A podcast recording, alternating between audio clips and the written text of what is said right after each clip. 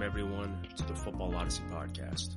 This is Aaron Harris, and on today's episode, I'll be interviewing Jim Steeg, the former Senior Vice President of Special Events for the National Football League.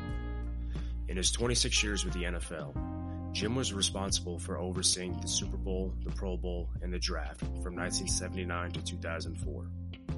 In this interview, we discuss Jim's journey within the NFL and how he transformed the Super Bowl from being just a championship game into a media and fan phenomenon that has become the largest sporting event in America. If you enjoyed the interview, then subscribe and share. And follow me on Twitter and Instagram at The Football Odyssey. You can also reach out to me in the contact section of thefootballodyssey.com. And, as always, thank you for listening. Now, I want to start off by asking how did you become a football fan and what was it that drew you to the sport? Oh shoot! I think it started in. I, I I first started my first football game I ever went to was a uh, high school game on Thanksgiving between um, Winchester, Massachusetts, which was my hometown, and I think it was uh, was it either Concord or Waltham or one of those and I remember going to that game. I probably was about eight or nine at the time, and just really liked it. And then growing up in Boston, uh, Sunday afternoons became the New York Football Giants. Was what everybody watched on TV, so I really got into it at that point in time. And then when I ended up going to high school, because I was all five foot nine, I wasn't exactly going to become a star athlete particularly given that my senior class, my class had about 550 students in it, so I was not high on the list of that. So I ended up working um, with the football team as a trainer and uh, manager and all that sort of stuff, and hung around with that. And so that kind of got my attachment to everything going on in high school. So that was more or less how it started. I know when I, I ended up going to Miami, Ohio, which had a great tradition of football. Um, so that was part of what happened there on Saturday afternoons. A number of guys that were there when I was there went on on to the pros, and uh, even after I left, and they went 12 and 0, 11 and 1, and 11 1 and 1. I think in the three years after I left, which figures after I left. but uh, no, I think I just loved it from a from a early on stage. I, it probably was my you know, basketball was a favorite sport, and so was baseball. So all three sports were things that I followed all the time. Did you have a favorite player on the Giants growing up? Well, here's a name that probably people will remember. Jimmy Patton was my favorite player. He was a defensive back. Uh, I think he went to Ole Miss. Uh, I just liked him as a player. You know, I, I guess I figured that would be the position I could play was free safety. I was never going to be an offensive lineman or defensive lineman or anything like that. But uh, he was a guy I watched more than anybody. And your experience as a manager for your high school team was that uh, inspiration for you to pursue a career in sports? Yeah, not really. I, I, you know I went to college and you know I I thought I was I took a I was a poli sci major with an accounting minor uh, ended up working for an accounting firm for a year and then went back to grad school uh, at Wake Forest. And my the Christmas break of my second year, my father said something to me like, you know, the discussion is, what are you going to do now? And, you know, obviously he's going to look at all these different job opportunities and things to go. So he says, well, if you're so into sports, why don't you try to do something there? So I kind of went down a dual path at that point uh, writing all the normal corporations you would trying to get a job. And then I wrote every sports team I can imagine, except for those in New York. Since I grew up in Boston, I didn't want anything to do with New York. Um, so I, I, which is an irony since I ended up spending 26 years in New York. Uh, but I just thought it was something to do, and I was fortunate enough to, you know, right circumstances, right time, right, right whatever it is, maybe right price. Uh, I got a job offer from the Dolphins as an accountant, and uh, that you know I, I, went at it with the approach I'm going to do this for three years and see how it works out. And uh, if it doesn't, then I'll try something else. I'll go back into the real world, I guess, at that point. And obviously it worked out uh, at that point in time to do everything. And I was fortunate enough when I got there that uh, I know this is hard for people to believe now when you look at the number of people that are in sports. I think we had 15 or 16 people, uh, you know, in our front office at that time. So there were a number of things you could do. Uh, the three people that were my immediate superiors, you know, retired, quit, or were fired within, within the first six months I was there. And Joe Robbie, the owner, didn't replace any of them, but gave me all their jobs. So um, I I, actually I was there for about three weeks, and he walked into me and said, "I'm putting you in charge of team travel." and by the way, we're going to Minnesota next week. So uh, you know, I was thrown in fire to do a lot of things, and you know, like I said, because of the, the size of the office, you were doing things that uh, now you look at on a resume and say, "There's no way you could do all that." but that's the way it was back in the 70s. And did you join in the middle of their or right after? Right afterwards. Uh, I came in in 75. Um, you know, we went 10 and 4 that year, tied for the division, but didn't make the playoffs. Ah. Um, lost all our quarterbacks. Griese got hurt, Earl Morrall got hurt, Strock got hurt. I think even Jim Del Gaizo ended up being our quarterback at, at the last game of the year when we won the last game of the year against uh, Denver. I remember Garo Yepremian kicked a field goal to win that game on a and then we had to sit around and hope that the Colts got beat by the Patriots the next day. And unfortunately, the Patriots got screwed on a call. um, you know, I think Steve Grogan was the quarterback. He went back and uh, Bert Jones was the quarterback. He went back to pass and he fumbled and the Patriots ran it back for a touchdown, and they called it uh, an incomplete pass. In fact, it was the first time Don Shula ever got fined uh, by the NFL. It was for a game that he didn't actually participate in because the the call was so egregious. but that was my indoctrination into that. Had good times there, but. So, you, whenever you first join, you have a bunch of additional tasks that are handed to you in, in addition to your job as an accountant. What were some of the things you learned in your time with the Dolphins that you carried with you throughout the rest of your NFL career? Well, I was very fortunate enough to, to working with Coach Shula and, and George Young and Bobby Beathard, you know, three Hall of Famers for the NFL. And, uh, you know, Coach Shula gave me a great lesson in how you do things right, you know, ethics, and work, and uh, what it takes to accomplish things. Uh, you know, I always tell the great story that Larry Csonka told. Uh, went to Oakland um, one game in the old Oakland Coliseum.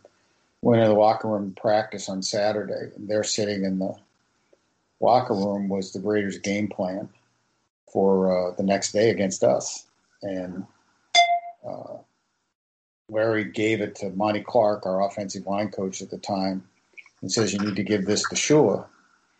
You know, this is their game plan for the next day. And so Monty gave it to Shula, and the next day we got the ever crap kicked out of us. And Csonka came in the locker room and said, "How did that happen? We had their game plan." And Monty said, "Well, I gave it to coach, and coach threw it away and says I don't do things like that." So, I mean, to me, you know, non-cheating and non and doing things the right way were always important. Uh, George Young spent became a great friend. Uh, spent a lot of time with me. You know, I, I our offices were downtown. They were out at Biscayne College. Uh, so I drive by every night to deliver the mail just to get around the team a little bit. And George would sit down with me, you know, a lot of nights in his little cramped, probably 15 by 15 office, and, and put the projector up on the wall on his, you know, didn't have a screen, it was on the white wall, and he taught me football at that point. And so there were a lot of George Youngisms that uh, I developed over time with him uh, there. And then Bobby Beathard, you know, was around him a lot and taught me a lot about, uh, you know, evaluating players and looking at them and seeing was there. Not that I ever planned to go down that path, but he helped me at least differentiate good from bad, what was going on. So I think that was really important. Uh, I think the other thing that was there was the relationship I developed with the players most of which were my age. which was kind of nice. I mean, I was mid to late twenties, and most of the players were. A lot of them a lot more successful than I were. Those that had won Super Bowls, but you know, guys like Nat Moore and Freddie Solomon and and those guys that came in at that point in time, the same time I did, uh, we became close friends. So there was a lot of things I was taught. Uh, you know, George used to always say, you know, when you go to hire people, there are better people out there than the ones you know. You just have to go find them. And so that always was one thing I did when I ended up uh, going to work. Is it's not just who I knew that I was going to hire to come to work for me, but trying to find better people out there that could do the job uh, better than those I even knew. So um, they were very, very influential with me. You know, and, and Joe Robbie, as much as an irascible old man that he was, um, uh, yeah, he was a man that probably should be in the Hall of Fame for what he accomplished. You know, bought that team basically with nothing, got 10% of it as a finder, and then ended over owning up like 95% of the team uh, by the time I left. Uh, and the ability to do that, where he found the money to do it, and all that sort of stuff was kind of amazing. And the success that that team obviously had. I mean, uh, within five years, they're in the Super Bowl. You know, from the founding of the team, which is pretty unbelievable. So, uh, a lot of things I learned about. Uh, it was very important. It feels it feels like the playbook story that you told. It's almost it almost feels like Al Davis was setting a trap. well, we never had success against the Raiders, no matter what the heck we did. You know, it was always that way. My my first game with the Dolphins was a Monday night game that the Raiders beat us. Um, it was first game of the first game of the year, um, and my first indoctrination into the National Football League. So that was a that was a, a different thing. But the Raiders were always always kind of had our number all the way through it. But you're right. Whether he set us a trap with that, but Shula didn't take Shula didn't bite on it. Let's put it that way. But you know, and, and, then you know the year before we lost that game on the infamous you know Clarence Davis catch in the end. Yeah, where there's as as everybody said, the one thing Shula and everybody told everybody is you get in that situation, make sure they throw it to Davis because he can't catch. And of course, he can't catch. And if you look at that play, he's dropping the ball, and I think Larry Ball, basic or, or Stuckey or one of those guys, runs into him and forces the ball back into his chest, and that's how he ended up catching it. So, wasn't that he was going to drop it? a lot of things changed. Kenny yeah. Stabler was doing only what Kenny Stabler could. Yeah. Now, uh, about Joe Robbie, you were you work closely with him, and from what I understand, you actually used to go with him to the owners' meetings. Yeah, that was the the great thing. It was there. It's funny. I went to my first owners' meeting in March of '76, uh, and Joe was trying. At that point in time, Joe was kind of he was getting tired of going to meetings, which I can understand that because a lot of it, you knew what the results were ahead of time. So why sit there for eight hours in a day and listen to it? So he was kind of tired of that. But my first league meeting, I was at the Del Coronado in, in San Diego, and I walked into the meeting room with with Coach Shula and sat next to Paul Brown and across from George Halas. So it was kind of a, oh my gosh, what world am I in? And Joe was one that didn't you know, he didn't really want to go to meetings, so he started sending me, you know, at age 26, 27 to these league meetings. Uh, he was on the executive committee of the management council, and uh, so he he sent me to those meetings. And we, as we were going through negotiations with them, in the agreements that didn't we didn't do in 77, 78. So I got to sit in and get to know owners that way and got to know Rozelle and things like that. So that was really important. I, I remember there was one meeting that we got called up to New York. Uh, and I went into the meeting room and uh, Rozelle popped out of the air to everybody that we got a new uh, television agreement, which was going to pay us all the unheard of sum of $2.2 million a year.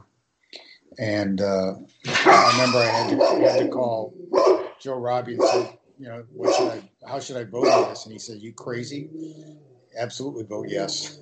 You know, so, uh, being in, in as part of those things was important to my future career, you know, because I got to know people that probably shouldn't have gotten to know in my 20s. But uh, I think sitting there with, I think Larry Lucchino, you know, who went on to fame with the Orioles and the uh, Padres and the Red Sox, uh, was the other guy that was my age that was in there at the same time. So the two of us kind of hung out together. Now, in the first few meetings that you attended, was it something that you just wanted to sit down and listen and absorb everything, or did you want to contribute and you know express your thoughts as well? Listen, I was I was not you know at that age I was not one that was going to express my opinion unless asked. Mm. Uh, I was going to sit there and listen to everybody and absorb you know what was going on. Think think of who I was in the room with, you know, between the the Rooneys and the Maras and the you know the Hallises and uh, run through the list. You know, Carroll Rosenbloom, who was certainly a character unto himself. So you just kind of sat there and absorbed and knew what to. I, you know, I, I knew how I was supposed to vote.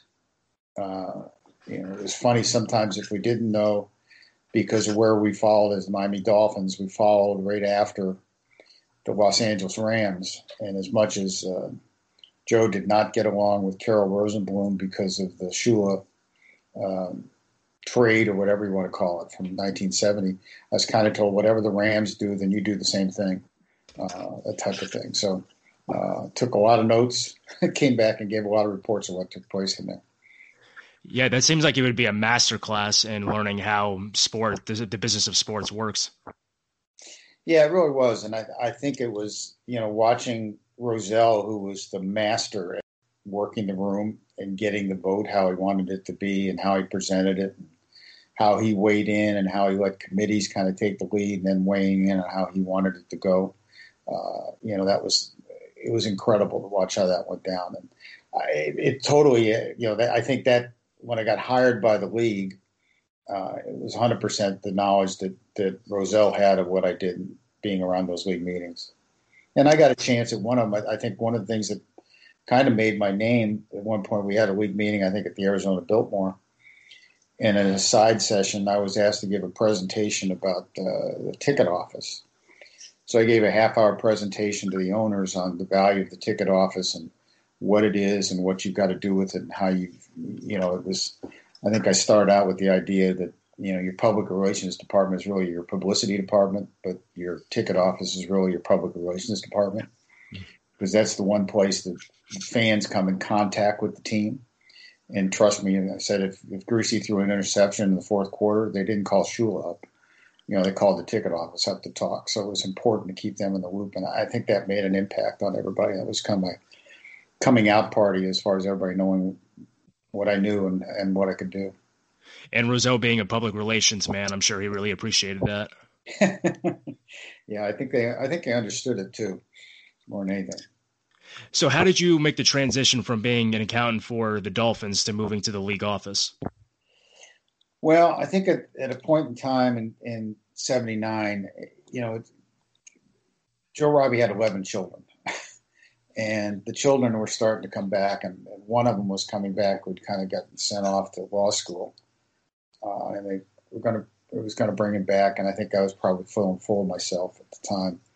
So I probably thought it was time to move on but you know, had self confidence in myself, mistaken, uh, and reached out. And then uh, I, I, actually went up to interview for a job with the Jets, and uh, uh, Jim Kensil, who had been with the league office and was with the Jets at the time, says, you know, "Why don't you go over and see Pete for a while?" And so I went over to see uh, Rozelle, and he basically said, "Listen, before you make a decision what you're going to do or what what's going to take place, and the contract expires, blah blah blah, come talk to me before you make a decision."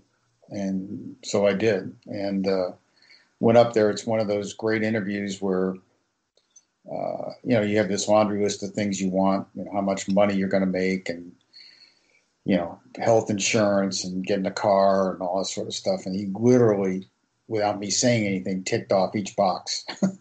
um, and then said, I, I want to offer you this job. I can't tell you what it is, but it's going to be something that you're really going to like.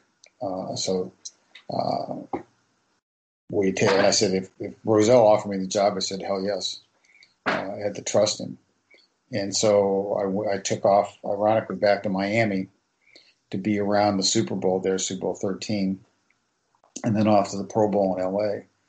And about 10 days after I came back, he brought me in the office and said, okay, well, uh, you know, written all these reports of what you saw, et cetera, et cetera. I'm putting you in charge of everything we do that's in the league office that doesn't happen here on Park Avenue.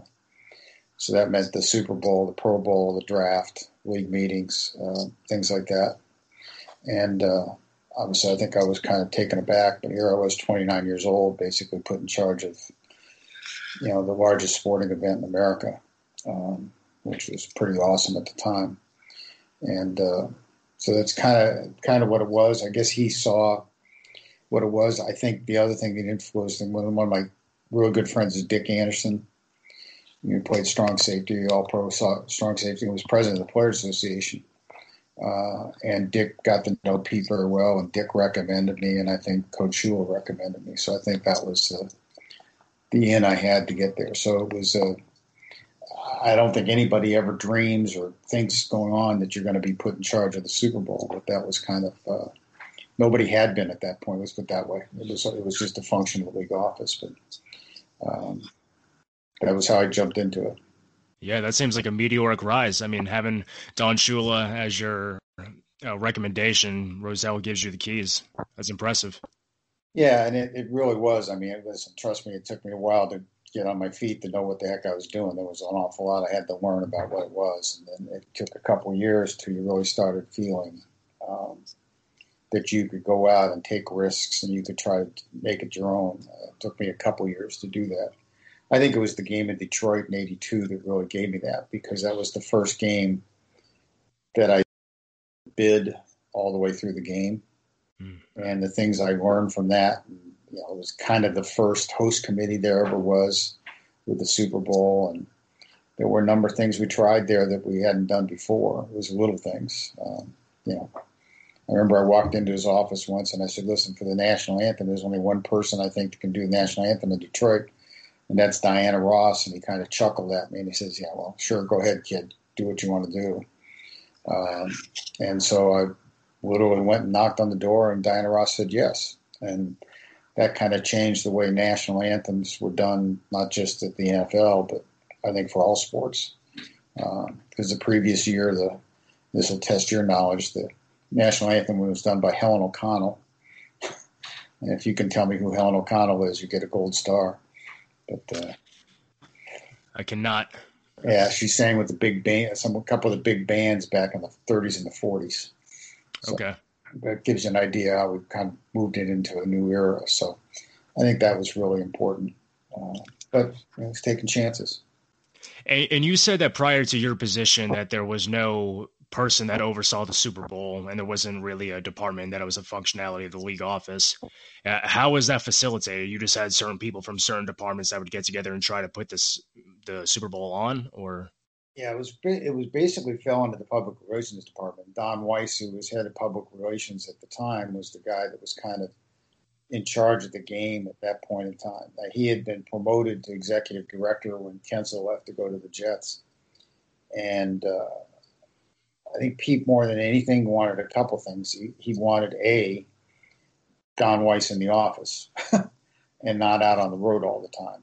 Think of the era before cell phones and things like that. How do you get a hold of your number two guy if he's traveling in Miami for a week or something like that? Right. So I think that was really important to him. And and he didn't.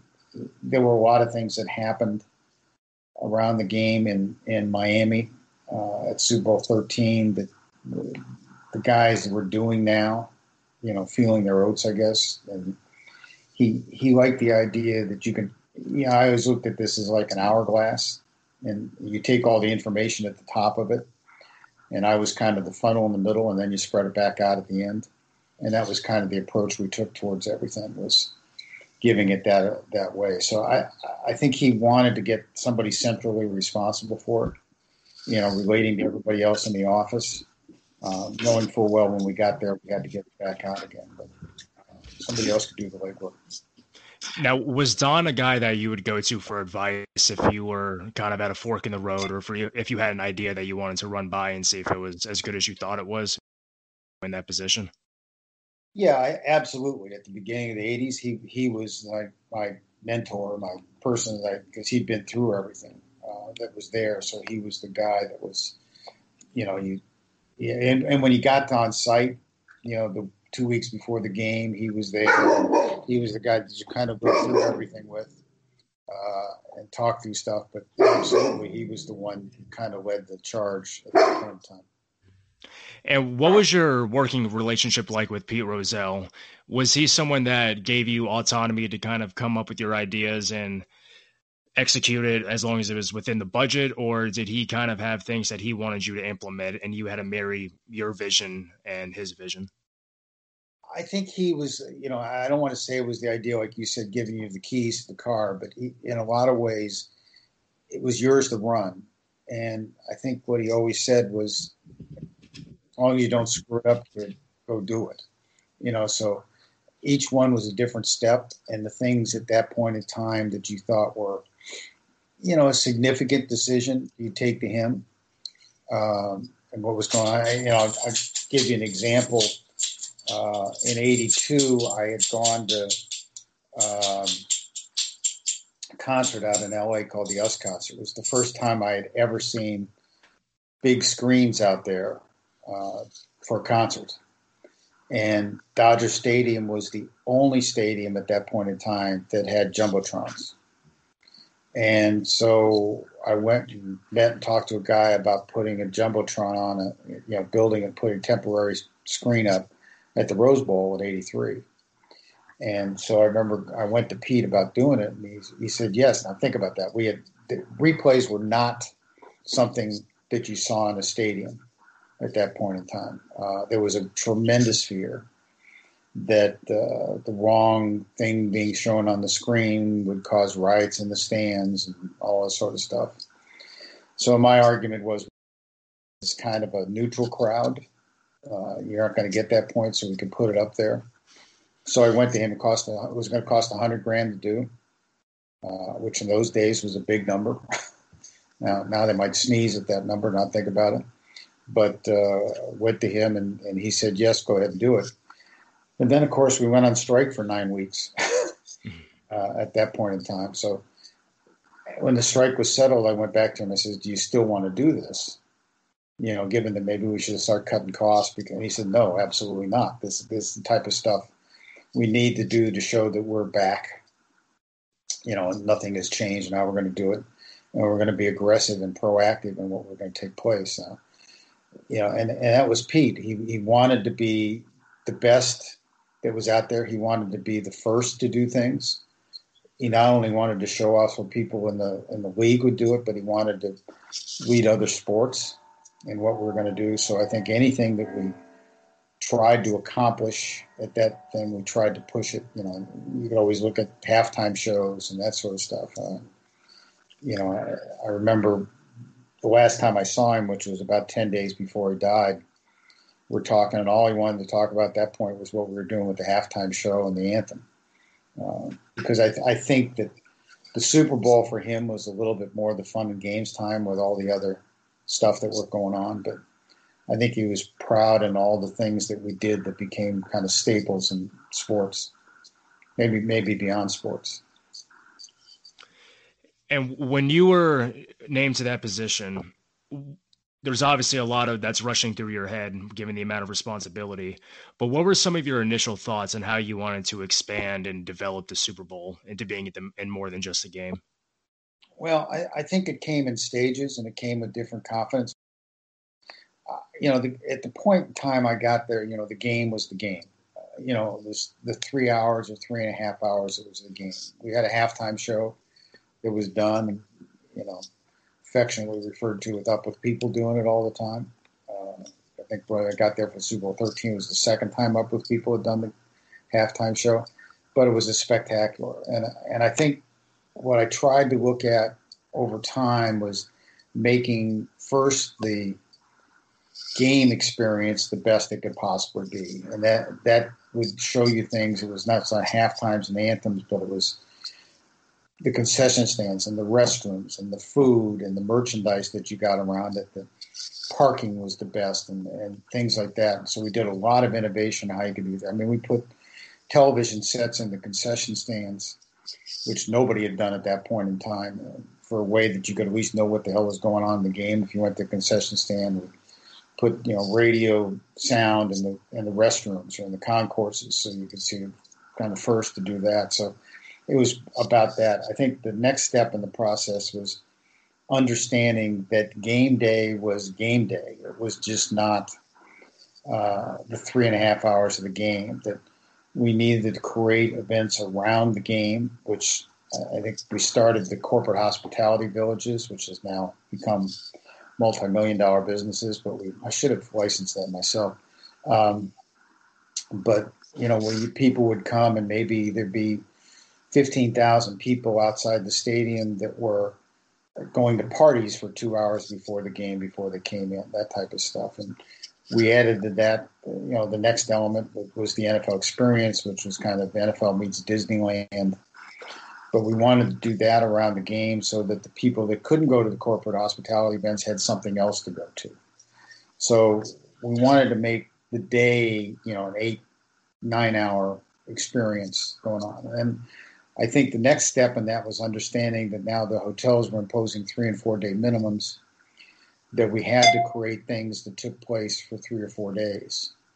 So that's where we got a lot of charitable involvement, and created events like Taste of the NFL and, uh, you know, different things that were out there and encourage corporations to do events around there for people to do and bring concerts in and and have something to do on Thursday, Friday, and Saturday nights besides just you know Sunday. And I think the first to do that was when we had the commissioners party the first time, which started back in '67. But you know those type of events you created. Now you've got the you know the Playboy party and the Maxim party and the everybody's got to have some sort of party down there. So there was something for everybody to do.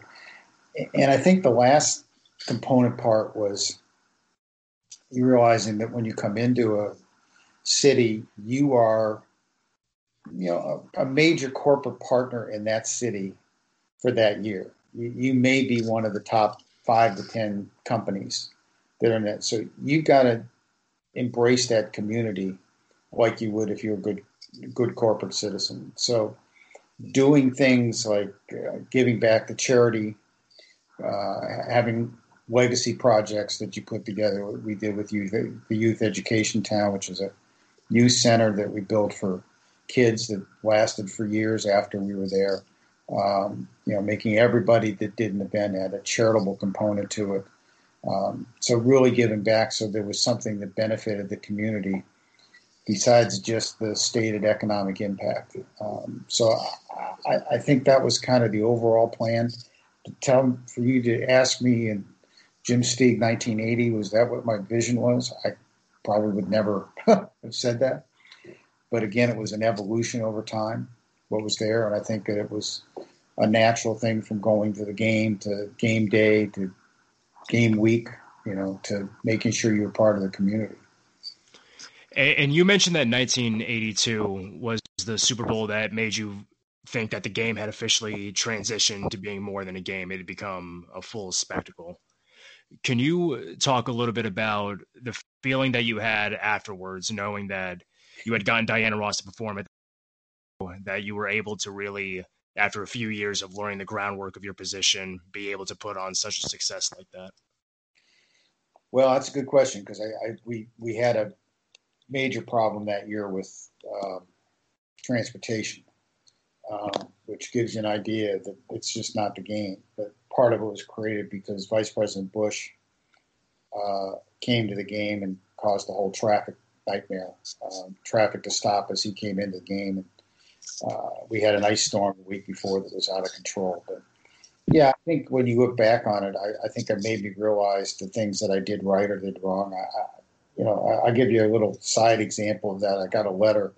Uh, uh this is going to date me, but you know, you get letters from fans after the game, and I, I would sit down and write everybody back you know, either accepting the criticism or giving them a reason why we did what we did. And one of the people said there was uh, they were upset because you know it was Cincinnati against San Francisco, and a lot of people from Cincinnati just drove up.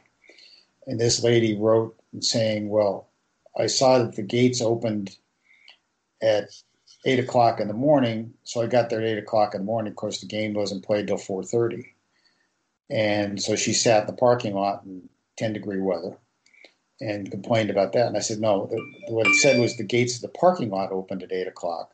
The gates of the stadium opened at 2.30. Uh, so it made me say that from there on out on the tickets, you know, we would print gate, you know, parking lot opens, you know, gates of stadium open, that sort of stuff. So everybody would not make that mistake. But I, I think responding to all those letters was something there. and, and you got something that we used to get, I used to get a letter every year from somebody up in like Syracuse, New York, bitching at us for all the champagne being thrown around in the locker room. And I wrote back every year and says, well, "You must be watching baseball or basketball or something because in the NFL we don't allow alcohol in the locker room post game. You don't see a champagne celebration in the locker room for after the Super Bowl." But uh, so I, to me, it was yeah, you you you built your confidence year by year in what you're going to do, um, and and you also got to the point that when you went into a city to deal with them, you'd established a reputation. Uh, of what there was, and that that could be good or bad, but at least you had a reputation going in. If it was to be fair and deal with the community properly or something, then you got a lot of benefit out of it. So I think that's part of what came out of '82. And was 1982 the first time that a Super Bowl had been played up north? Yes, it was. So, do, you feel any added pressure of trying to establish a good relationship with the new city, as opposed to you know maintaining and cultivating the relationships you have with the, either the West Coast stadiums or the southern states? Yeah, I mean that. Listen, that changed who we went to. Uh, I mean, think about what happened right after that. Tampa, we go to you know, San Francisco, you know, San Diego. You know, we we had gotten out of the routine of New Orleans you know, Pasadena, Los Angeles, uh, you know, and Houston and Miami were the only places we've been before that. So I, that changed dramatically, you know, where we went and how we dealt with them. But it also, like you said, I think it had something to do with the fact now you're dealing with somebody brand new. I think the other thing that's that happened in in Detroit when we got there was we realized that if this is why the host committee came into being in a lot of ways is that let's start with the media. If we bring the media there for a week, we've got to have something to do. And so they had to create events. They had to be overly hospitable, you know, meet and greets at the airport, and, you know, banners and stuff out there to make you feel like you were coming into a Super Bowl city for the media to see it. Because I always understand the media always sees what's right in front of them, never what's to the right and to the left. So they made sure that they they gave them the target so they could say how great things were. Uh, and they knew that the people coming in from out of town had to have something to do. So there were crub paul or pub crawls and uh, things like that taking place around it that uh, to give them something to do. And Diana Ross, even you know, in addition to doing the anthem, did three concerts on Friday night, uh, which gave people something to do. So uh, that was kind of the beginning of a lot of things. But I think it grew out of Detroit, and then you know went to Pasadena next year. Like I said, we went on strike, and that became kind of a a little bit of a downer, and then Tampa picked it back up again, uh, doing more. And you mentioned some examples already, but what were some other trial and error lessons that you learned along the way that would that you would keep in mind for subsequent Super Bowls? Well, I think there were a lot of things we did. We started with decoration packages in the stadium. You know, the stadiums used to be, you know, ABC banner in the end zone and whatever you painted on the field you know, to the fact now that you've got the core packages inside the stadium, outside the stadium, you know, street street pole banners, which were created we created in Pasadena back in I think '83, which now you can't do an event or do anything without street pole banners. Um, you know, we the one that failed that I thought was a going to be a great one is I'd gone to the U.S. Open tennis tournament, and when I was there, they they gave you little radios about this big, about the size of American Express card, which ironically is who they went to get sponsored. But they gave you that radio, and if you ever been to the Open in those days, you know you can't if you can't hear a racket hit the tennis ball, it really is an antiseptic environment.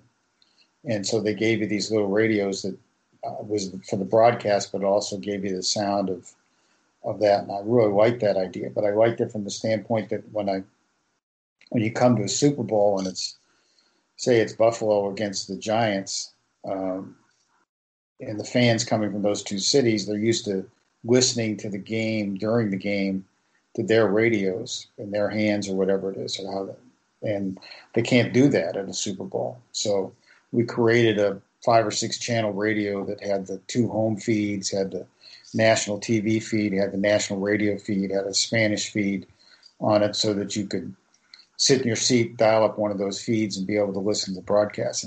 I, I thought it was a great idea, and we did it for like three or four years, and then it just kind of died because the I guess the sponsors that we went to get it done didn't see the value to it. But uh, I, I, another example we had was when we went to Stanford. Old Stanford Stadium was Old Stanford Stadium, and literally, if you've never been in that stadium, it was uh, wooden planks on two by fours down the side of it, side of hills, is what the the seating was, and it was eighty five thousand seats. But uh, know, first first day, I, first time I went there, remember I walked around the stadium, and there at the fifty yard line, there was a tomato plant growing, where somebody had dropped the seeds from their sandwich, I guess, before, uh, and it, it is the farm.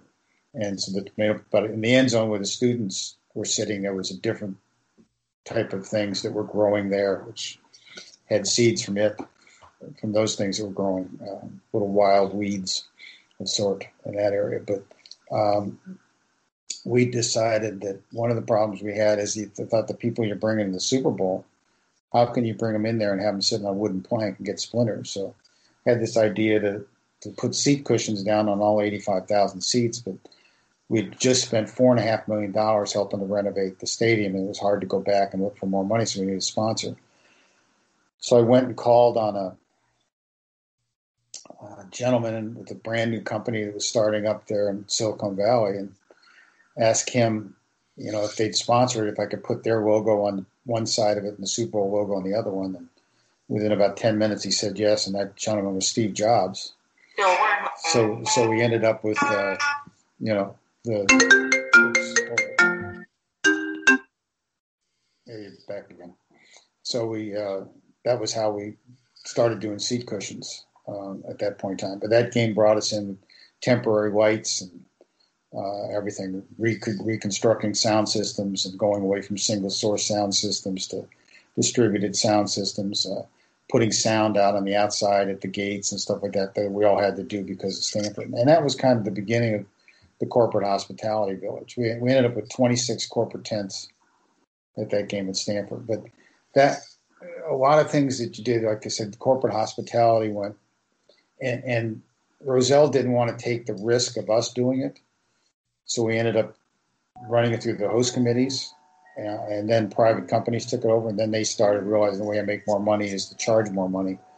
So we took it back over so we could keep control of the cost uh, to everybody. We figured we are charging for a game ticket. We didn't need to get more money out of you, you know, out of the corporate hospitality uh, in a lot of ways. So they're all different ideas that came up uh, over time. I mean, one of my favorites was, uh, you know, when you walk into a stadium, you usually hear a sound system over the telling you all sorts of prohibitions that you've got going into the stadium, and you just tune it out and you don't pay attention to it.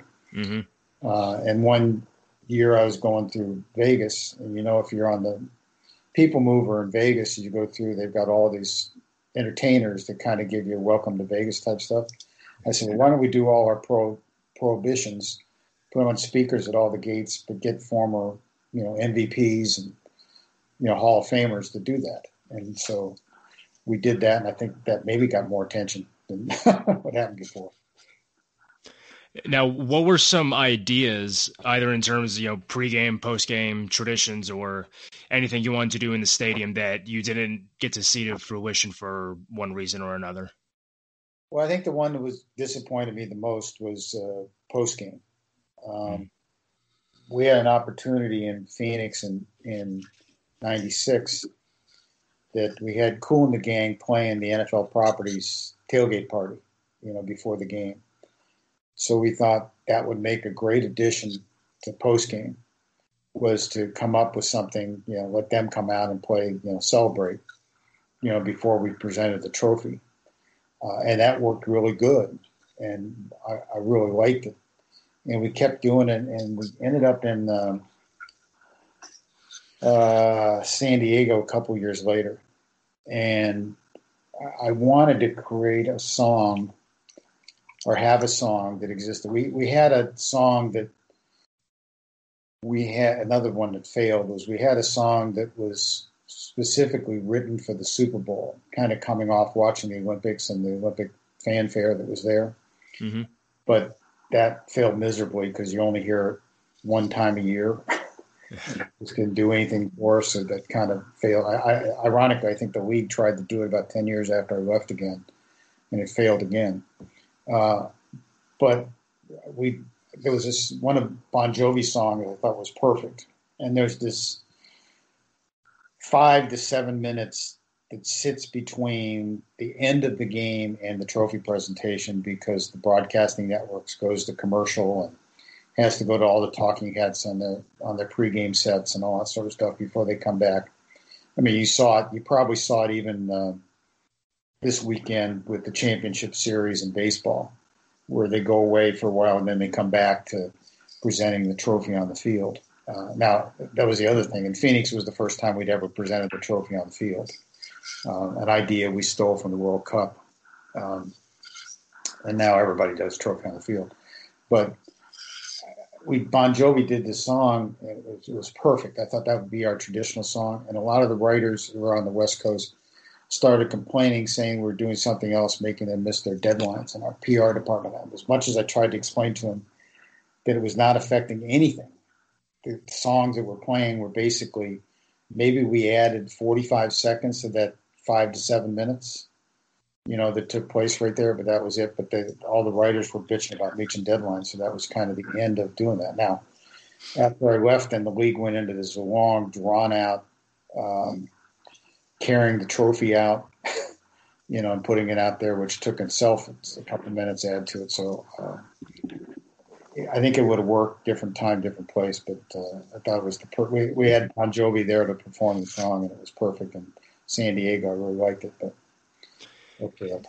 That was another uh, uh, another thing I read about you was that you were actually the one that brought the trophy celebration out of the locker room and onto the field, and that's always been the way it's been done since I've started watching football, and it, it, just seems to me like it makes sense to have it out there because it's it's such a big celebration that it looks more monumental on the field when you have all the confetti and everything, as opposed to being in a cramped locker room.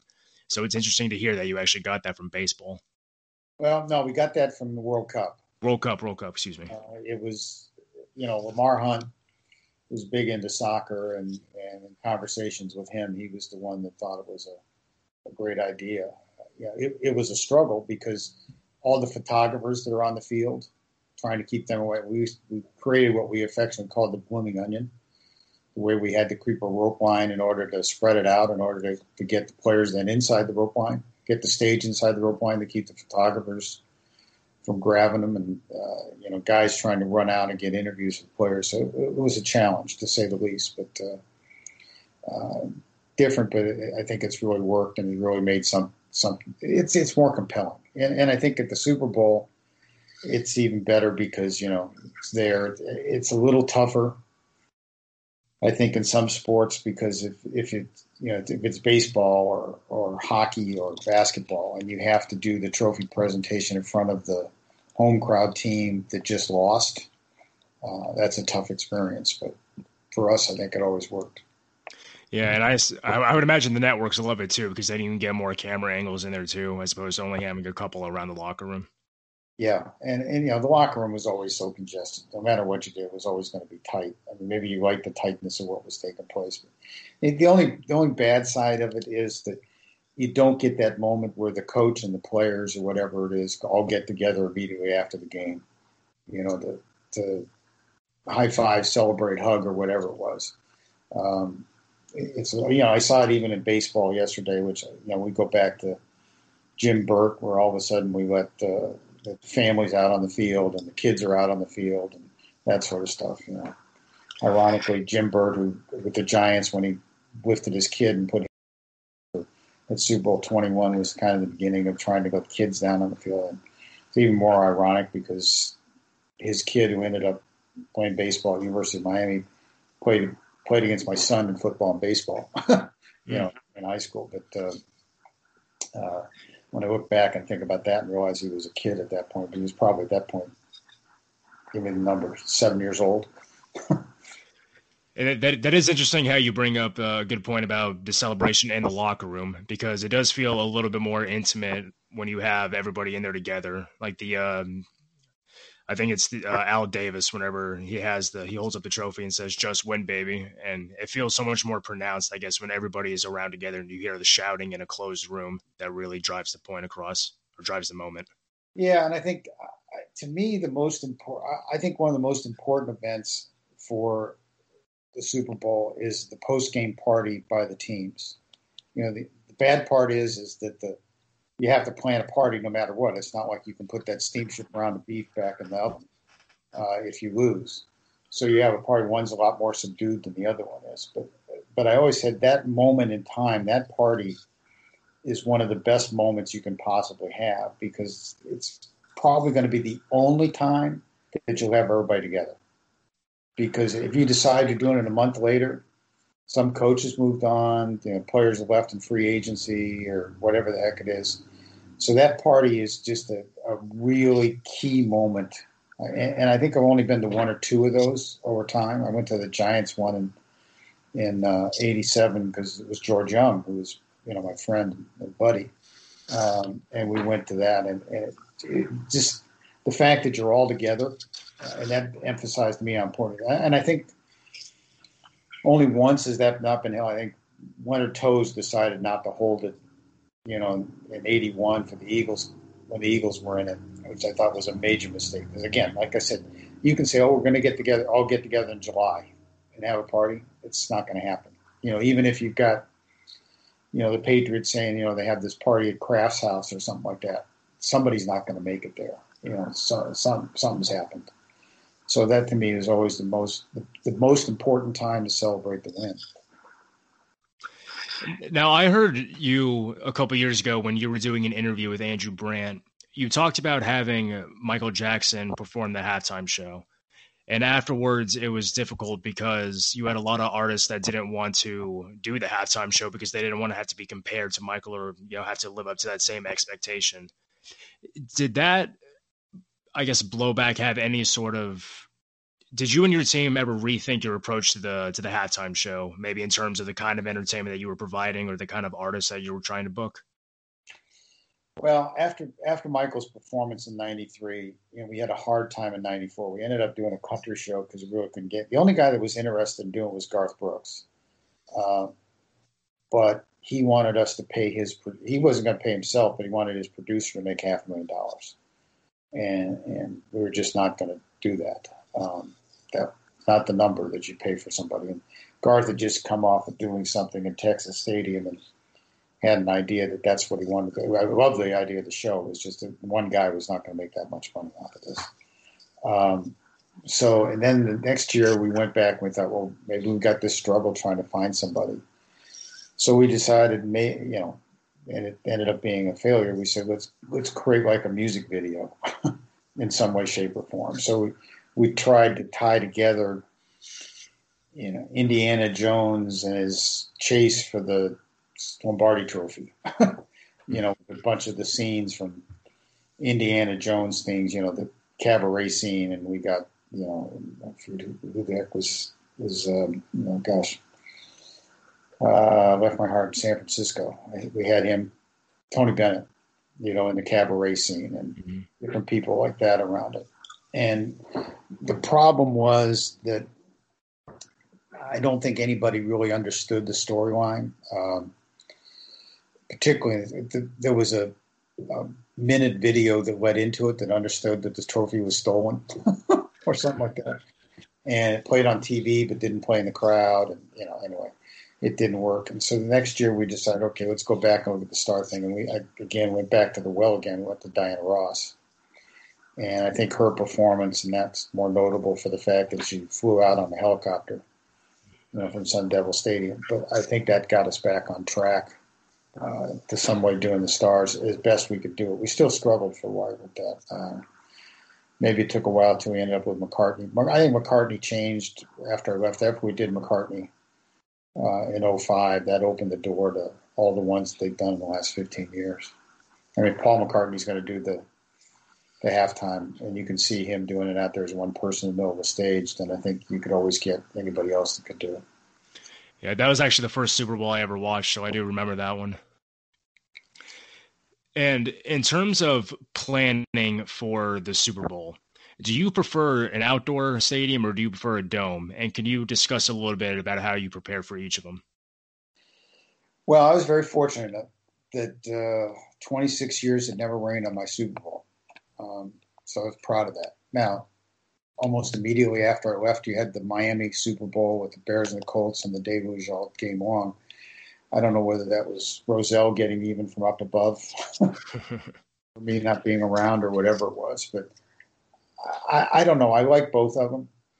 Uh, you know, we were fortunate enough that we, if you went north and you played, you played the Super Bowl in Atlanta or Minnesota or Detroit, you had to have a dome it was there. Obviously, we also had a dome in, in New Orleans, but I, I, think the outdoor adds to it. Uh, I mean, we're playing in Los Angeles and Phoenix and Tampa and and uh, Miami, Jacksonville. So I mean, those provided you with the opportunity to have great weather, and, and obviously had the roll of the dice if it rained.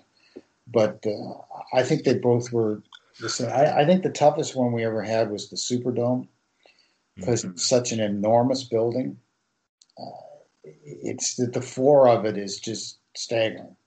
Uh, when you pull the stands back in order to be able to get 75, 78,000 people in it, uh, it, it this field just kind of sits in the middle of this immense expanse. So I think that one's very tough to make it feel intimate. But the other ones, you know, Detroit was easy and and uh, they were all very tight in what's taken place. So I don't think it's that much. I, I, think the thing I learned when you went up north is that the toughest battle are the concourses.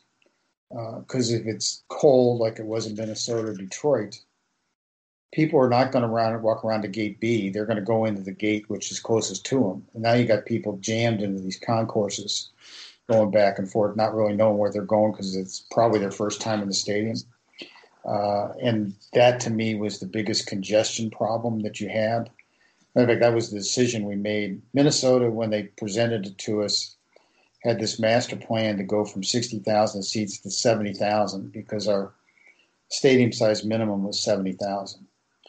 And literally, when it got there and I looked at it, I said, I can't add 10,000 more people to these concourses. You just can't do it. Um, so if you notice, that's the smallest stadium we ever played in. I think it was sixty thousand something uh, for that game. Um, so I think it was. That's the toughest part is getting the fans around in, in an indoor stadium in the in bad weather. It's not a problem in the Superdome, and it wasn't a problem in, in Atlanta. It's certainly not a problem in the new stadium in Atlanta. But that to me is the most difficult thing. Uh, do you oversee the uh, artwork and the design for the Super Bowls? Yes. Yeah, that, was, that was fun and challenging at the same time. how so? Well, I, I, think first of all, when you, you start out with the, the design, you know, it's different now. The logo is just the, the Lombardi Trophy with Roman numerals, but right. We, when I first got there, it was just creating a logo that was a logo, and then we evolved that into doing a logo that took on some flavor of the city. You know, I, I could think of one in uh, Atlanta when we went there in '94. That all of a sudden we had the peach as part of the logo. Yeah. And I think that was really important to be part of that. And then the artwork that goes around it that was to attach to the city. I think that's what always made the Super Bowl different than anybody else. Because if you were to ask somebody, you know, remember when the Giants won the Super Bowl and they'd go, yeah, uh, it was Pasadena, right? You know, they wouldn't say, oh, Super Bowl 21 or 1987. I think the cities identify more than anything where they played more so than than the number of the game or, or the year of the game. And, and, and I think that's something that's been lost a little bit in the last few years with that because that each one of those cities gives an identity to the game uh, and people will always remember that, you know, this is where we won, was in that city. And so, yeah, it was fun. And we went through a lot of, you know, iterations, arguments, or whatever it was. I, I think the one that showed that you can do it quickly was after we got, after 9 11. you know, we'd already designed logos and artwork and everything like that in New Orleans. You know, we'd always go through this process of giving a lot of input to a lot of people in the league office of what they thought about it. And it would take forever to redesign, redesign. That one, we just said, okay, this is what we want to do with the logo.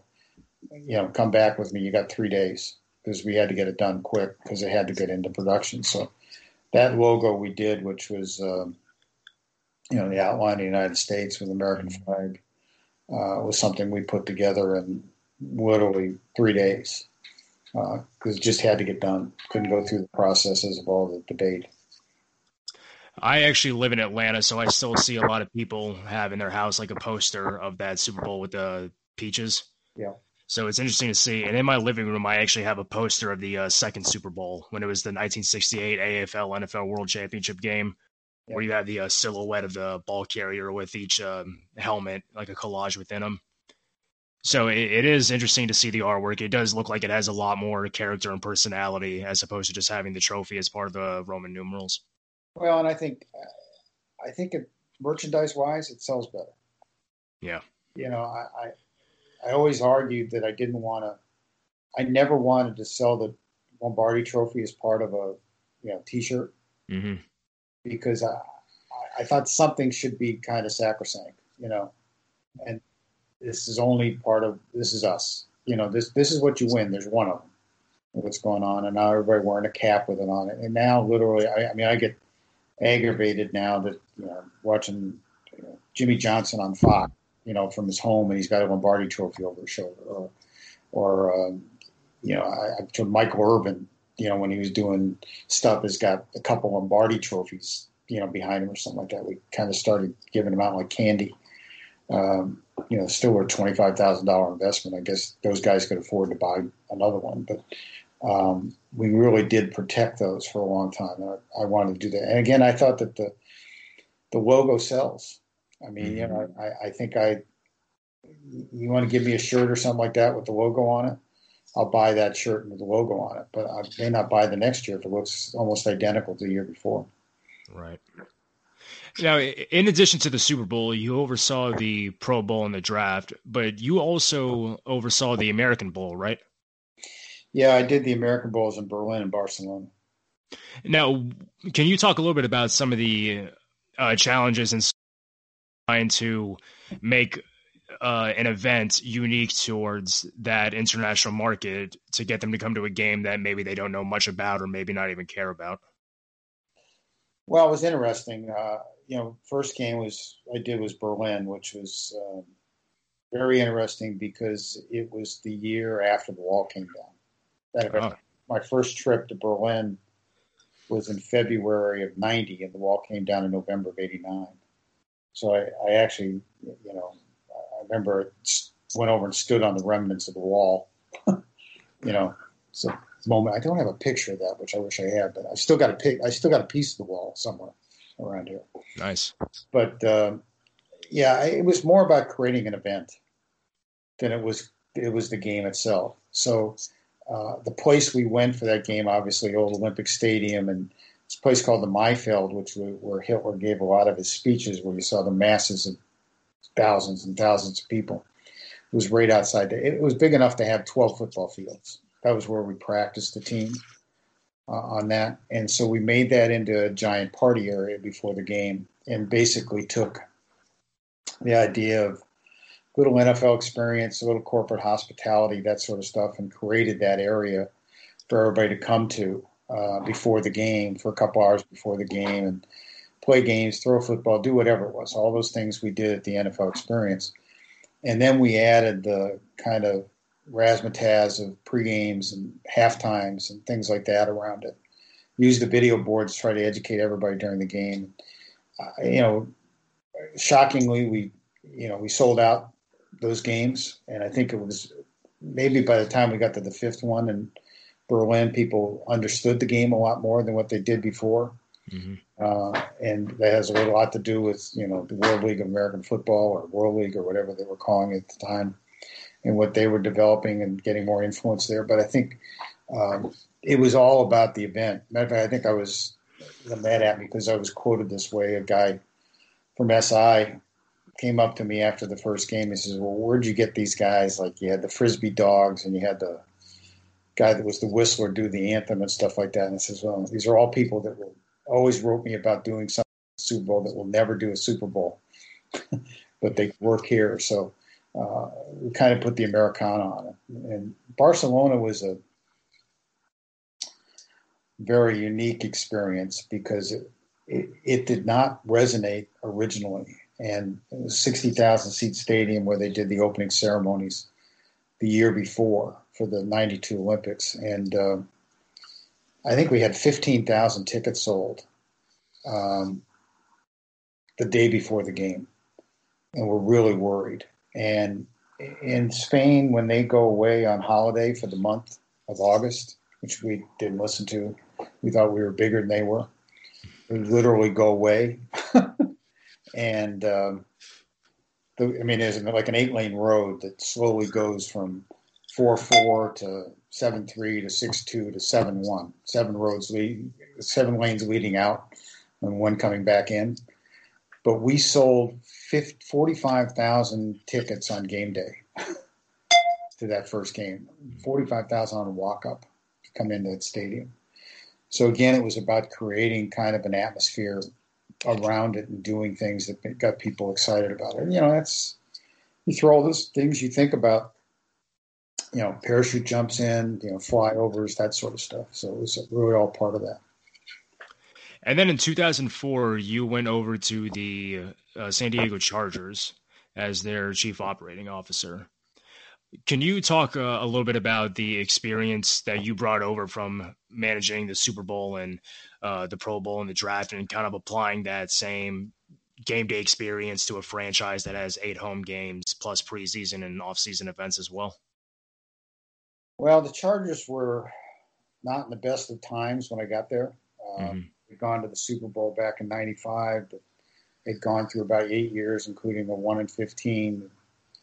Literally, I think had the number one pick in the draft twice during that, the next eight years. Um, Michael Vick draft that they traded that away, and then uh, the draft where they got uh, LaDainian, um, you know, by trading that trading down on that pick.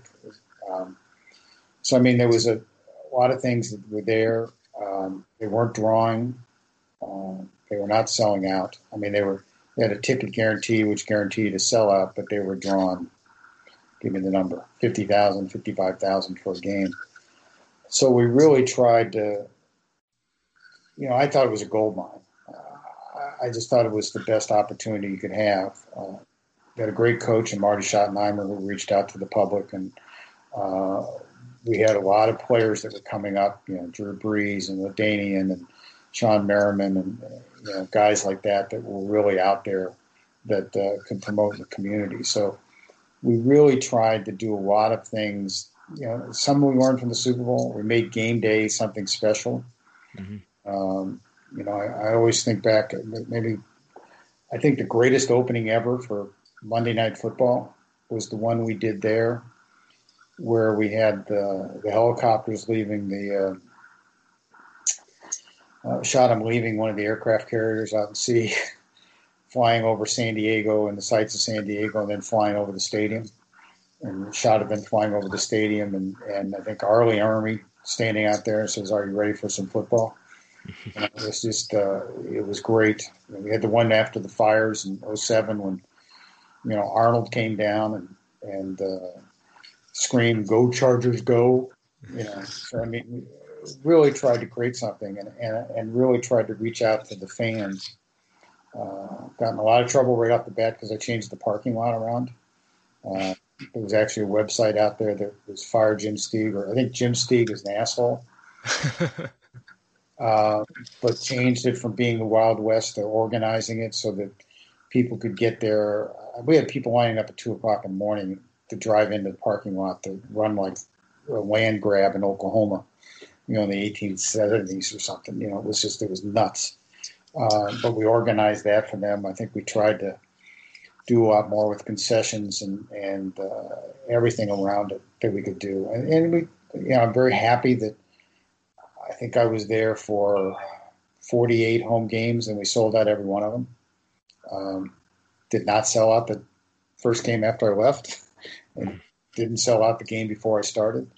So um, I think I had a lot to do with it was there. We had great support in the community. Uh, we literally had a something on every one of the five TV stations in town. Um, I remember we went to the NBC affiliate in 05 and said, "Hey, listen, they're going to start this thing called Sunday Night Football on NBC.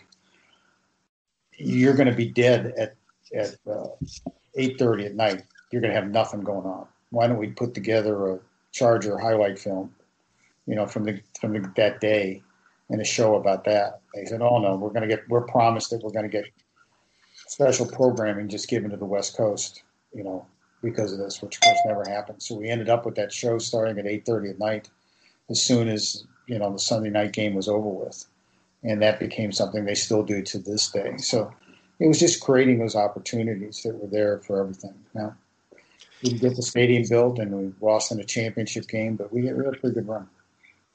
And it must have been nice for you to go back to a, a team all these years later and kind of see how the front office has grown within an organization. Oh yeah, it, it, it was. Listen, being with that team was great. And, uh, you know, we had some great experiences there, and those relationships with the players and the coaches and the staff were really special. Uh, I think we all, I mean, guys like Drew Brees are very dear friends, and uh, you know that we've stayed close to all these years, and uh, I think we shared a lot uh, when we got there. We shared a lot of successes and I was thinking the other day when they were playing um, Tampa, and I remember the, the, we that was the year we were four and eight, uh, and we had to win out to go eight and eight, and literally Denver had to lose three out of the last four for us to tie them and win the division, and we beat Tampa in week 16 we mm-hmm. We're flying back on the plane and all we could get on the screen on the TV was ESPN. So we'd sit there and wait for the crawl go go by in the Denver game. and finally, at one point, we're someplace probably over Dallas, and all of a sudden the crawl comes by that Denver got beat. and so now we're seven and eight. They're eight and seven, and we play them the next week. You know, ended up winning the division, and and the celebration we had on that plane coming back was pretty good. We knew damn well we were going to kick the crap out of them the next week. So we had a little good times. We won some big playoff games. Uh, I remember when we beat Indy, when Indy was 13 and 0 or 14 and 0. We beat them there in, in 05, I think. Uh, but I remember I walked in the locker room and Marty turns to me, call, says, "Call Shula." So, I got Don on the phone and we talked to him right after that win. And well, we saved your 17 and 0 season again.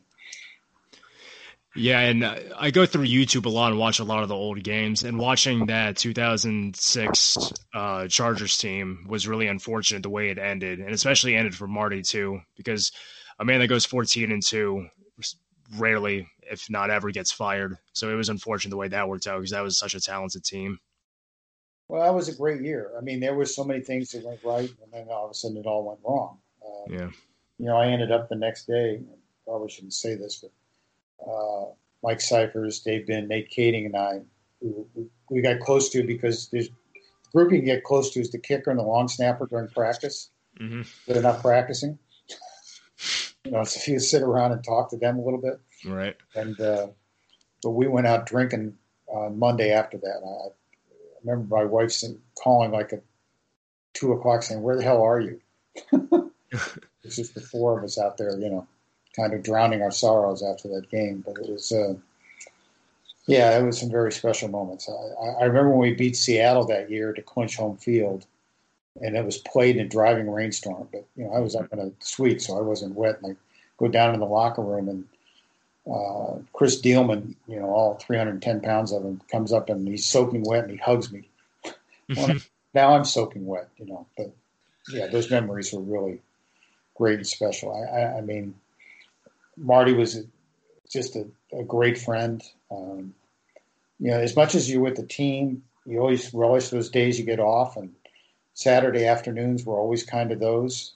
You know, you, you go go to practice in the morning and then you're off in the afternoon inevitably at 11:30 every Saturday in a home game, I get a phone call from Marty saying we're going to go play golf. Uh, so we'd go play golf, and it was. I felt I had to because it for five hours it got him away from the game, mm-hmm. not thinking about it, and then he could go back to doing it. You know, go back to the meetings and that that night, whatever took place. But uh, yeah, it was just some really good times. And um, just a couple more questions about the Super Bowl. What do you think, from an event standpoint, was your favorite Super Bowl, and from a game standpoint, what was your favorite? Well, I think the most important one and the thing I I think meant the most was Super Bowl 36, the one after 9 11. Mm-hmm. Um, I think what we accomplished was critical to the country. Um, you know, if you look back at that point in time, people were not traveling, afraid to get on airplanes. Uh, people were not going to events. Uh, ironically, if you look at that, we had booked Janet Jackson to do the halftime show. Irony in that one. But she bailed on us because she was afraid to be in a big stadium, uh, which was good for us at that point. You know, obviously, U2 did a fantastic halftime show at that. Uh, but it was um, what we had to do, moving the game back a week, the struggles to get that accomplished, and then everything we did, particularly in conjunction with David Hill at Fox, in creating around game day. Uh, and you know, we credentials, which now, if you go to a game, the credential you get is basically redesigned in the span of about a week and a half to get done for that game. Uh, you know, the security we had to put around it, working with the Secret Service and uh, the safety factors we had, and the fact that uh, when we concluded that game, it was run on clockwork and obviously won on the last play of the game. You know, and Kraft with his line, you know, you know we're all patriots today or something like that. mm-hmm. I, I, think, and it got everybody. I think that, and then the Olympics the next two weeks, kind of got the country back, and, and I think it showed the impact of what sports can be. It's got a little parallel to what it can be now with what we're going through with the pandemic. But the ability to get everybody back and doing something, I think sports can lead the way. And I, I thought that game, there was there was an awful lot of pressure to make sure everything worked well that week. And you know, we could have had anything happen. You know, a bomb going off in Bourbon Street or something like that that would have caused all these problems. But the cooperation we had from the feds and the state and the city and everybody to make sure that that worked. It was incredible. And the things that we were able to do in a short period of time, like we talked about like the logos and stuff like that, that you just don't do because you had more time to think about it. So I, I think that was really a, to me, was the one that was most important, probably the one I had the most accomplishment and felt most pride of, and um, thought it, it, you know, it's kind of lost. I, I, think it was the most important event in National Football League because it, it was just one of those things that you know turned the tide of the country, and uh, I was just proud of everybody and what they did, and glad that I had a part of it. Absolutely. And what about your favorite uh, Super Bowl game? um, I don't think I had one. I think I was glad when they were all over. Wow. Yeah. I, will give you the I'll give you the one that was you know, I, I, as I said very beginning, I grew up a Giants fan in Boston. And, you know, then when George Young goes to work for the Giants, you know, I still had an attachment to him. But you know, guys like the Broncos always thought I was prejudiced toward him, but I tried really hard not to be. Mm-hmm. But one of the great stories that happened with them is after Super Bowl 25, which you know was the the year of the Iraq War and everything going on, and obviously wide right game. And uh, so the game's over. You know, get everything done. Trophy presentations done. Everybody's cleaned out of the locker room. I don't know why I did this. So it's maybe an hour and a half after the game. So I'm walking around the stadium. So I walked into the Giants locker room, and there's absolutely nothing in the locker room. I mean, it, there's tape strewn all over the place, and trunks are gone, and all the equipment's gone, except for one thing. Sitting on the table in the middle of the room was the Lombardi Trophy. Nobody had taken it home. Wow. So I called George up and I said, You guys missing anything today? Is there something you might want to have at your party or something you're missing? Well, I don't know what you're talking about. I said, Well, I'll, I'll give it to Parcells in the morning. wow. That just shows the level of excitement when you forget the most valuable part of it. Yeah, the one thing you wanted all the way through. It's you know you figure somebody would have a responsibility. I guess the owner figures the GM will get it, GM yeah. the coach will get it, the coach figures the equipment guy will get it. You know. Now, last question I have is that if you were part of the uh, NFL staff today for the Super Bowl, what ideas would you try to implement um, that you think would be good for the for the event? Well, I think this year is going to be very unique. I mean, you've mm-hmm. got to figure out how you're going to manage it with whatever the amount of people you can get there, and and how you create something that is safe. Uh, you want to people. You want people in Tampa to have something to do. Anybody that's coming into town. I mean, how do you make it feel like you could get on an airplane or whatever? Not that popular. Uh, uh, you know, how do you make it safe? And how do you make everybody feel there? And how do you create events that are probably more open air? Mm-hmm. Know that you're not going to spread the virus in any way, shape, or form. You know, means that, I mean, the NFL experience, which has now kind of gone into convention centers and things like that, it's probably got to figure out a way to be outdoors uh, and create different things. That's ironically how it started there uh, when we first, first did the NFL experience in, in 91, it was outdoors in the parking lot. Um, but I think that uh, you've got to create things for people to do that where they feel safe and they don't feel congested and uh, the safety stand. Now, who knows where we're going to be, you know, come February. Mm-hmm. This, but let's assume right now that it's it's not going to be quantumly different than where we are at the moment.